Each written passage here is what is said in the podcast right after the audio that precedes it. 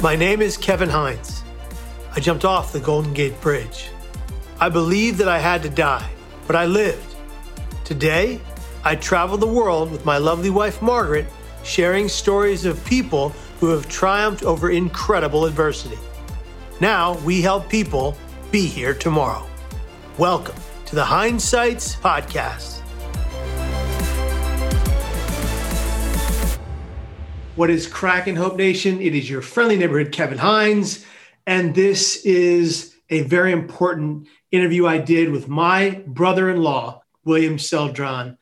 Kip, as his friends and family call him, he is a young man with schizophrenia who details his journey in this impactful, powerful, moving story.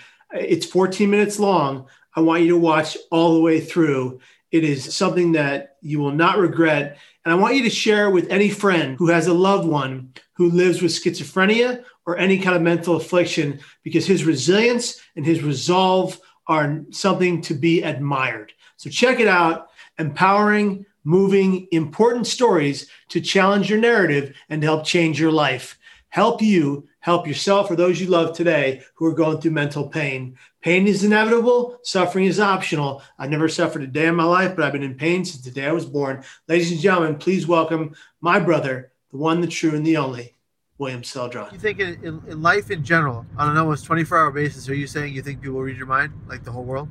And that's the other thing. I, sometimes I think that just you can read my mind now or be person in that car.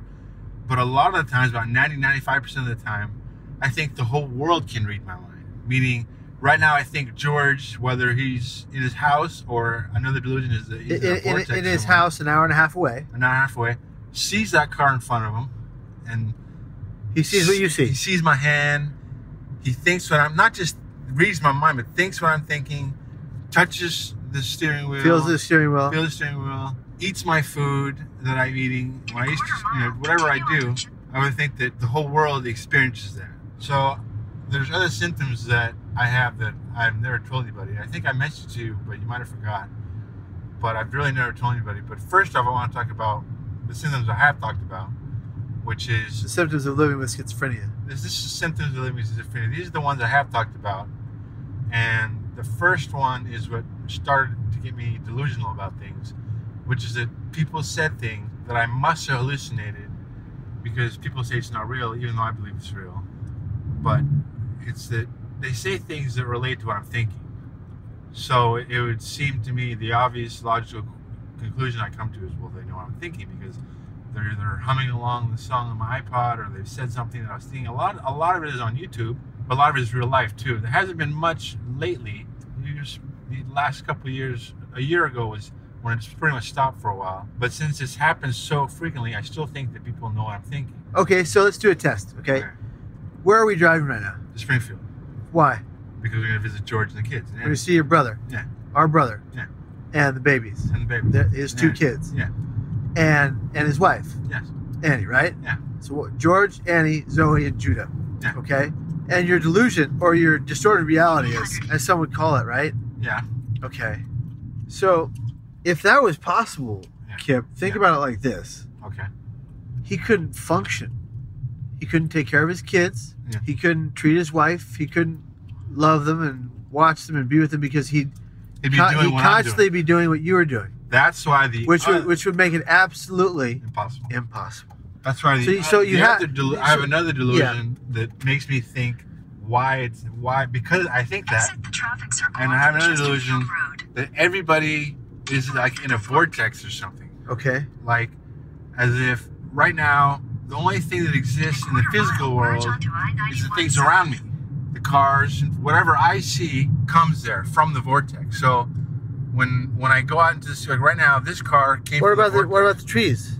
the trees? These trees have been here for decades, Okay. centuries even. Yeah, I think that the physical world, the trees, they all come from a vortex that we've all So it just get as you go along, Or- just, as you go along, like everybody's in it's my just head. yeah, yeah. As you, doing, as you go, doing, doing like everyone's living my life. right. So as you go along, these things are just placed there right before you arrive. Exactly. I've even been on YouTube, and I was when I was on YouTube in Starbucks, I was wondering where how all these people are coming from, and I was thinking they come from the vortex, and I heard Martin Scorsese on YouTube, another hallucination that I that people say I hallucinate. He said, "Oh, he's wondering," and this is off topic to what he was talking about in David Letterman. He goes, "They weren't talking about anything." He goes, "Oh, he's wondering. He was wondering where people, where these people were coming from." He started laughing, and I was, So- and I was just wondering where these people were coming from. Yeah. So it makes me really think whether it's Yeah. or not. That, that- So- that they're from a vortex or in, I'm, like they're in my head, Yeah. my life. Yeah. And like right now, Lauren and Joe are not in New York, and Marge is not driving. Like you weren't in the airplane yesterday. So I wasn't just, just- was I just on the phone with Margaret and she told me You she were was on the coming, phone with Margaret she was coming home from she's coming from I think I think Marge was in the in a white room in a vortex talking to you, wow, Kim. like kind of like Keanu Reeves in Matrix, like in a separate reality, like a halfway reality between the vortex and the physical world, Yeah. talking to you and telling you, okay, I'm going to be there in an hour and a half, when we get there, she's going to be there, or, gonna, I think she's going to be there after we get there. But I could be uh. wrong. But like, and she's just gonna meet us there. When I first thought that, it scared the shit out of me. yeah, you bet. And now I'm okay with it, but I worry that I worry that the world is bored. Like I think that everyone lives my life and that they're bored about. It's like I I used to think that the world was suffering, like they were burning in hell. This is a long time ago, and it really it really made me crazy. Now I think the world is the suffering, but they are in a way because they're living my life and they have to do what I do. You know, it's like when I they- everyone? Everyone? everyone. I think everyone in the world. And I'm not sure where I got that delusion from. I think maybe from YouTube, but I think like I just got it's just me thinking about why like I, I like I think why because people say things on YouTube that were on my mind. So I think how can they read my mind or what we talked about earlier how I came to that conclusion because if if everyone is doing what I'm doing, then how could George function? Right. You know, and if they're if they're really there on YouTube, what would an actor like Natalie Portman or Johnny Depp be talking to me about when they say things that are or Letterman when they say things that I'm thinking? They must really be on YouTube on a 2D frame on the on the computer. So I think where were they before that? Like they're not going to take their time out of their lives to go on a computer and say things that are on my mind. So I, actually thinking, well, maybe they're in a vortex. So, or I just call it a vortex, but maybe they're in a spiritual world where they're living my life. Like everyone's in my head. So I, I get those kind of things, but most of my delusions are based on things that really happened to me. So when people say things that I'm thinking, it's logical for me to say, hey, I know people read my mind because, and, and no one can tell me different because those things I've experienced. The only thing that you can tell me different is that I hallucinated those things. It just doesn't seem to me that I hallucinated those things because it's so Because different. you're experiencing all of this in real time. It's- this it's- is your reality. kid. Exactly. And then my doctors say that the hallucinations are different than what normal schizophrenics hallucinate. But they say it's because they don't understand schizophrenia enough. They're careful to say I hallucinate. Now, you and my friends and my family have told me that whether you're listening or not, you think I hallucinate, but it's not real. Well, but it's real to you. but it's real to me. We, we all make it clear that we're not going to invalidate yeah. what you're going through by telling you it's not actually real. Yeah. We just tell you it's in a distorted reality. Exactly. Yeah. And you know, the things like the the tool that I use for my bipolar The disorder, hands are real. my hands are real. Yeah. They're literally in everyone that can see me's reality, unless Yeah. they're in my pockets. Yeah. And if I grasp my hands, I can sense that they're real. I can feel the grasp of my hands, Yeah. and then I can recognize that this is in all of our realities, and the the things I see and hear that aren't audible or visual to anyone else are in a distorted reality. And Kim, Yeah. I agree for that situation to, to pertain to you as well. Now, the difference we have here, Kim, is that you are living this delusion 24 hours a day. Yeah, I lived right- and in the beginning, I was a mess. It just took me time to deal with it and say, you know what? I'm tired of suffering. I'm tired of worrying. When I think things that I have other delusions that, that I think people can. When I when I pay attention to people, I give them my chi, my attention, and I think they have the power to hurt people, so they make people do things. So, like for example, when we were in Australia, my aunt, my tita we went to visit her. If you remember that, she was you. You looked uncomfortable because it was smelling there because she's overweight and she urinated on the couch because she's really like 400 pounds and she she's a real mess. And we're in a small little apartment, and you looked uncomfortable. But the delusion I was getting was that she was from a vortex. She just came from the vortex, and she was hurting you to force my sister to get my aunt, who didn't want to come in, from the car to visit her. Wow. And when I was outside, my aunt said something in Filipino when my sister was in Filipino. My sister was walking with her because she didn't want she didn't want to come in. She said she was gonna cry, meaning she didn't want to come in. So to me, I was thinking my aunt was hurting you because she wanted my other aunt to come in and visit her. Now before, when those things happen, I would really go ape shit. I would go crazy. It would make me feel so scared. Like I'm thinking people are using me and doing all these things, and, and my ins- insides would feel bad, and it was just a mess. When that happened last time on the show we were there, it was when I was already better, and I'm better now. I just kept cool. I said, look, maybe Kevin's hurting, maybe she's hurting Kevin, but what I think is I have another delusion that when I worry and get nervous, that things will happen worse and she'll get more power.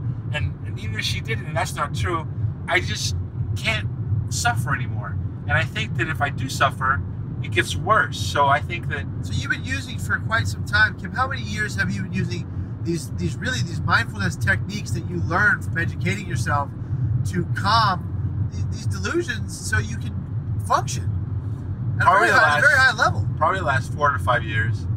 You know how to just keep it calm and centered so that on the outside, Kim, no one can tell.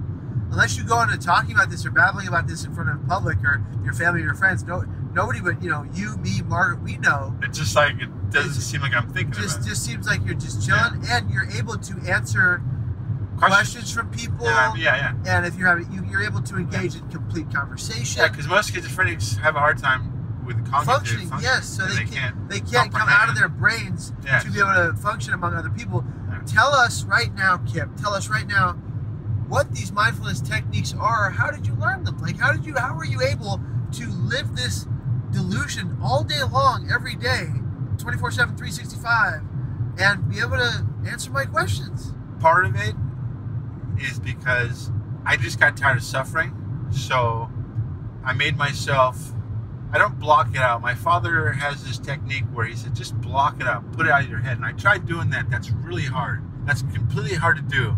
So it's hard to take the thoughts out of my head. What I did was just not get nervous, which I learned from him too.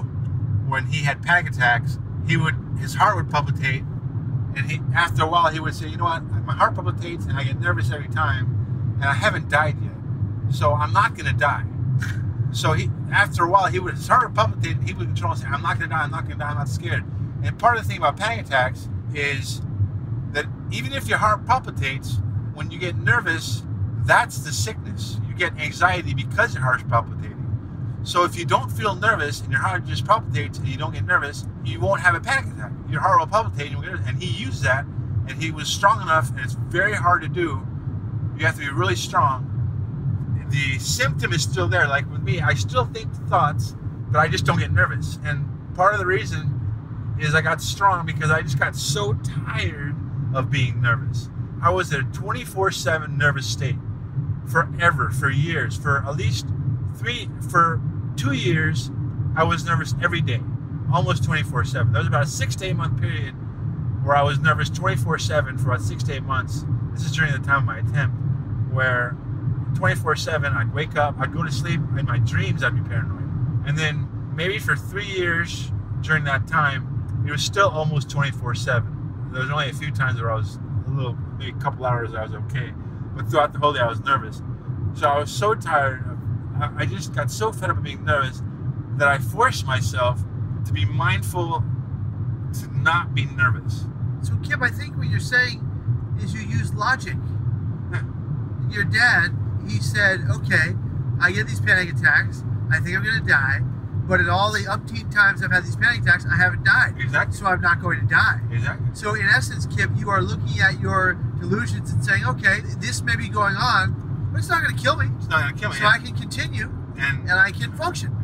and until I find out for sure that it's happening, then I'll deal with it. Right. Just thinking that it's thinking that it's happening can be sometimes worse because you don't know it's real. Like uh, even I, I think it's real. I think it's real. But I don't have any proof that it's real. And you don't have any proof that it's not, No, I don't have any proof it's not. I, I no matter what people say to you. People say to me, yeah. So Wow, Kim, let, let's take a break there for some of getting tired. Okay. Hey, Kip.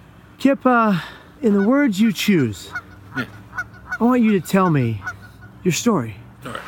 Tell me what, what first comes to mind. When I say, Kip, tell me your story, what do you want to say to the world? Okay, well, I guess you're talking about what I went through and what, with relevance to mental, my mental illness.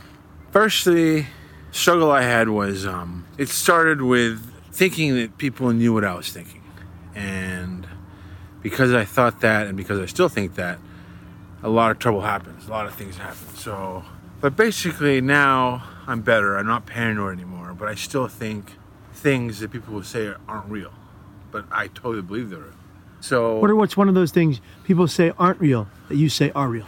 Okay, like firstly, I think that everything that I do is planned out by the world, meaning from what seat I get on the airplane to what happens when we go to your speech to the grocery store to everything like that. And and then I think that basically how hard for people to imagine how you could be normal and think this, but I've been through it so much that I'm just I'm okay with it. You know, I don't get paranoid anymore. So I had a lot of delusions because I thought people knew what I was thinking, read, reading my mind. So I would think a lot of things, and I would think that the world that can read my mind is using those delusions against me to make me suffer.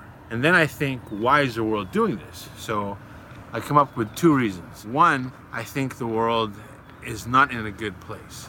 And that when I suffer, they feel good. From my negative, they feel positive. So, like they're in a, some kind of vortex, some kind of spiritual world, and then they're not feeling good and they're uncomfortable, and my negativity makes them feel positive. And then I also think that they're in a good place sometimes, and they're not really suffering, and they don't need to make me suffer.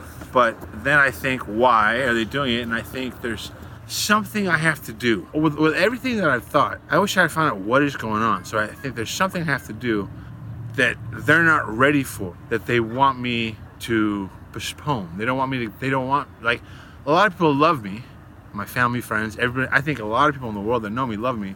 And even those, the ones that love me, aren't ready for what, what's there to happen. So they're okay with me not getting better, but they still want me to get better. It's kind of a mixed reaction. Yeah. So, Kip, Yeah. my, my last question, Kip, and we got one minute left. Yeah. My last question, Kip, is how do you cope with all this trouble in your head? Okay. How do you, how do you manage to? Because Kip, you're a pretty calm guy. Yeah. And you're a pretty zen dude. Yeah. So how do you stay zen in the face of all this? What someone calls psychosis. How do you say? How do you do that when you, Well- you know d- diagnosed near schizophrenic? How do you how do you handle, I guess, the pain or the struggle when Yeah. when it's really when you're really going through it and stay calm for other people? How do you do that? What what The what keeps way, you zen? The best way to explain that, besides being mindful of what I'm doing, but that's helped. But the best way to explain it is, I've been through so much. I've been through so much that now I'm okay with whatever happens. Whatever happens, I'm okay with. I still suffer back and forth, and I still will for a little bit, but otherwise, I'm okay with whatever happens.